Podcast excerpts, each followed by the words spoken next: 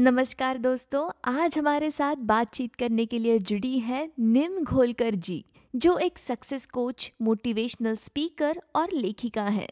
आज वे हमें बताएँगी कि कैसे आप ऑस्ट्रेलिया आने के बाद अपने करियर की बेहतर शुरुआत कर सकते हैं।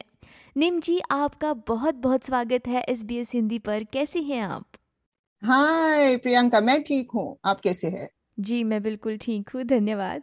सबसे पहला प्रश्न मैं आपसे पूछना चाहूँगी माइग्रेंट्स जब यहाँ पे आते हैं ऑस्ट्रेलिया में आते हैं तो जनरली कौन सी समस्याएँ उन्हें सताती हैं? सो so, प्रियंका जब माइग्रेंट्स ऑस्ट्रेलिया में पहली बार आते हैं और अपने पहले जॉब के लिए इंटरव्यू के लिए जाते हैं तो उन्हें जैसे आपने कहा कई समस्याओं का सामना करना पड़ता है।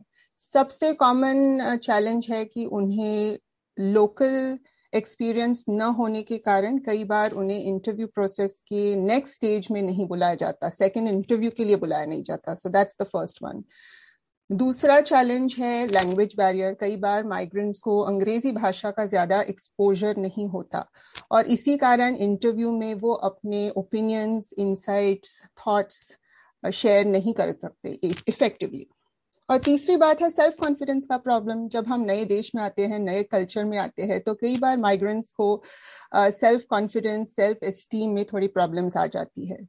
सो so, मेरे ख्याल से ये सबसे कॉमन uh, समस्याएँ हैं। तो इन समस्याओं के उपाय के तौर पर जॉब इंटरव्यूज़ के दौरान कौन से गोल्डन रूल्स उन्होंने फॉलो करने चाहिए? सो so, पहला रूल है कि uh, किसी भी इंटरव्यू uh, के पहले जो कंपनी है, जिसे आप अप्लाई कर रहे हैं, उसका इन डेप्थ रिसर्च करना चाहिए। ज़्यादा करके मोस्ट कैंडिडेट्स क्या करते हैं, सिर्फ़ वेबसाइट पे जाते हैं कंपनी के, और वो values mission statement product services ये जो जनरल इंफॉर्मेशन वेबसाइट पे अवेलेबल है, उसके बारे में हल्का सा पढ़ लेते हैं और फिर इंटरव्यू के लिए जाते हैं। और क्योंकि उनका रिसर्च इतना बेसिक होता है they don't stand out from the competition so अगर आपको स्टैंड आउट करना है तो आपकी रिसर्च थोड़ी और बढ़िया होनी चाहिए। तो मैं तो कहूँगी कि इन एडिशन टू वेबसाइट आपको गूगल पे जाके मीडिया मेंशंस देखने होंगे। देखना होगा कि क्या वो कंपनी न्यूज़ में थी recently for any exciting developments इसी तरह आप रिक्रूटर्स को या हायरिंग मैनेजर्स को दिखा सकते हैं कि आपने सची में आपका होमवर्क किया है। जब भी इंटरव्यू एंड हो जाता है तो ज़्यादा करके रिक्रूटर्स पूछते हैं कि क्या आपके पास कोई सवाल है? और कैंडिडेट्स कई बार कहते हैं कि नहीं नहीं, आपने बहुत अच्छी तरह सब कुछ समझा दिया। अगर आपको प्रोफेशनल एक इम्प्रेशन करना है तो बहुत ज़रूरी है कि आप एक या दो सवाल ज़रूर अपने इंटरव्यूअर को पूछे। वेरी इंपॉर्टेंट नीम जी, जो फ्रेशर्स होते हैं मतलब जो पहली बार जॉब इंटरव्यू को जाते हैं या फिर पहली बार किसी जॉब के लिए अप्लाई करते हैं, उन्होंने कौन सी गलतियाँ टालनी चाहिए? गुड क्वेश्चन सो जब फ्रेशर्स इंटरव्यूज़ के लिए जाते हैं, वो ज़्यादा करके अपने एकेडमिक क्वालिफिकेशन या डिग्रीज के बारे में बात करते हैं। अब ये सारी जानकारी उनकी रेज्यूमेज में वैसे ही अवेलेबल है। फ्रेशर्स को इंस्टेड अपनी स्किल्स के बारे में बात करनी चाहिए। वो क्या वैल्यू ला रहे हैं उस जॉब के लिए? दूसरी चीज़ है कि कई बार मैंने ऐसे कई रेज्यूमेज देखे हैं, जिसमें लोग कहते हैं कि माइक्रोसॉफ्ट ऑफ़िस इस स्किल में वो एडवांस्ड स्किल्स उनके पास है। लेकिन जब मैं उनका रेज्यूमे देखती हूँ तो कई बार उन्हें मार्जिन इंडेंटेशन ये पता चलता है कि उसके बारे में कुछ नहीं मालूम।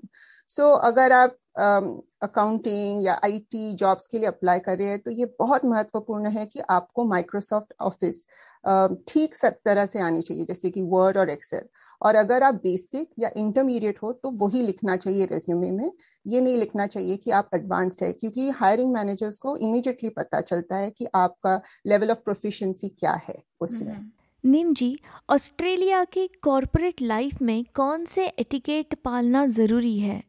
अब मैं ऑस्ट्रेलिया में पिछले 27 इयर्स से हूँ तो मुझे यहाँ के कॉर्पोरेट कल्चर और एटिकेट में वैसे भी I collected a lot of information over the years पहली बात पंक्चुअलिटी हम्म। बहुत से माइग्रेंट्स पंक्चुअलिटी को ज़्यादा इम्पोर्टेंस नहीं देते। अगर आप पाँच मिनट भी लेट है अपनी मीटिंग के लिए तो ये बहुत इंपॉर्टेंट है कि आप एक अपने बॉस को या कलीग को एक टेक्स्ट मैसेज भेजे सेइंग कि आप यू आर रनिंग लेट और आप कब पहुंचेंगी। ज़्यादा करके मीटिंग्स को टाइम पे आने की ज़रूरत है। You must come to work on time so punctuality ये सबसे बड़ी चीज़ है ऑस्ट्रेलिया में। दूसरी बात है कि कई बार माइग्रेंट्स जब काम पे आते हैं और उन्हें कोई प्रोजेक्ट दिया जाता है, कोई टास्क दिया जाता है तो अगर उन्हें समझ में नहीं आया तो वो चुप बैठते हैं। वो क्लैरिफिकेशन नहीं मांगते, क्योंकि उन्हें लगता है कि अगर मैंने ये कहा कि मुझे समझ में नहीं आया तो शायद मेरे बॉस मुझे जज करेंगे या उन्हें लगेगा कि मैं स्मार्ट नहीं हूँ। और इसलिए वो जाके अपना काम शुरू करते हैं और जब वो सबमिट करते हैं तब बॉस को पता चलता है कि सारा कुछ गलत था। सो so, मैं तो कहूँगी कि one of the biggest etiquette tips ask for clarification अगर आपको आपको कुछ समझ में नहीं आया हो तो आस्क फॉर क्लैरिफिकेशन या फिर पैराफ्रेज द इंस्ट्रक्शंस ताकि आपको गारंटी मिले कि जो भी आपके बॉस कह रहे हैं और आपने जो समझा है, वो एक ही बात है। तीसरी चीज़ नेटवर्किंग स्किल्स मैंने देखा है कि कई माइग्रेंट्स नेटवर्किंग को ज़्यादा इंपॉर्टेंस नहीं देते, क्योंकि उन्हें लगता है कि my work should speak for it इसलिए वो जो भी सोशल इवेंट्स ऑर्गेनाइज करते हैं, उनकी कंपनी उसके लिए नहीं जाते। Networking very important in Australia very important for work culture etiquette so इस पे भी हमें ध्यान देना चाहिए। कोविड 19 महामारी के बाद बहुत सारे लोगों ने अपने जॉब्स बदले उसी के साथ साथ अपना फ़ील्ड भी चेंज किया। तो ये बदलाव उन लोगों ने अपने रेज्यूमे पर और अपने इंटरव्यूज़ में कैसे दिखाना चाहिए? आपने सही कहा कि पैंडेमिक में कई लोगों ने अपने करियर का पूरा डायरेक्शन बदल दिया है। ऐसे समय जब आप अपना रेज्यूमे क्रिएट करते हैं तो आपको उन स्किल्स पे ध्यान देना चाहिए जो ट्रांसफरेबल है।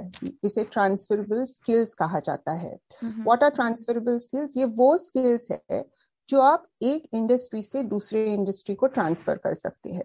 जैसे कि मान लीजिए आप एच आर में है और अब आप, आपको सेल्स में आ, काम ढूंढना है।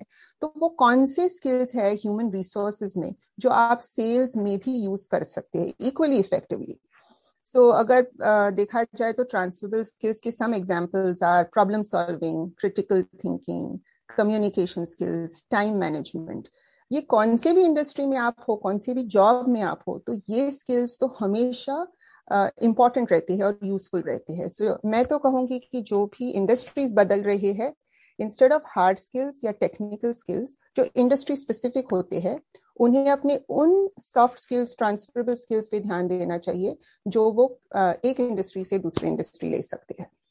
निम जी हम उम्मीद करते हैं कि ऑस्ट्रेलिया में अपने करियर की शुरुआत करने वाले सभी लोगों को आगे का सफ़र आज की हमारी बातचीत के बाद और भी आसान हो जाएगा। आपका बहुत बहुत धन्यवाद आपने आपका मौल्यवान समय हमारे लिए निकाला। धन्यवाद Priyanka. Thank you very much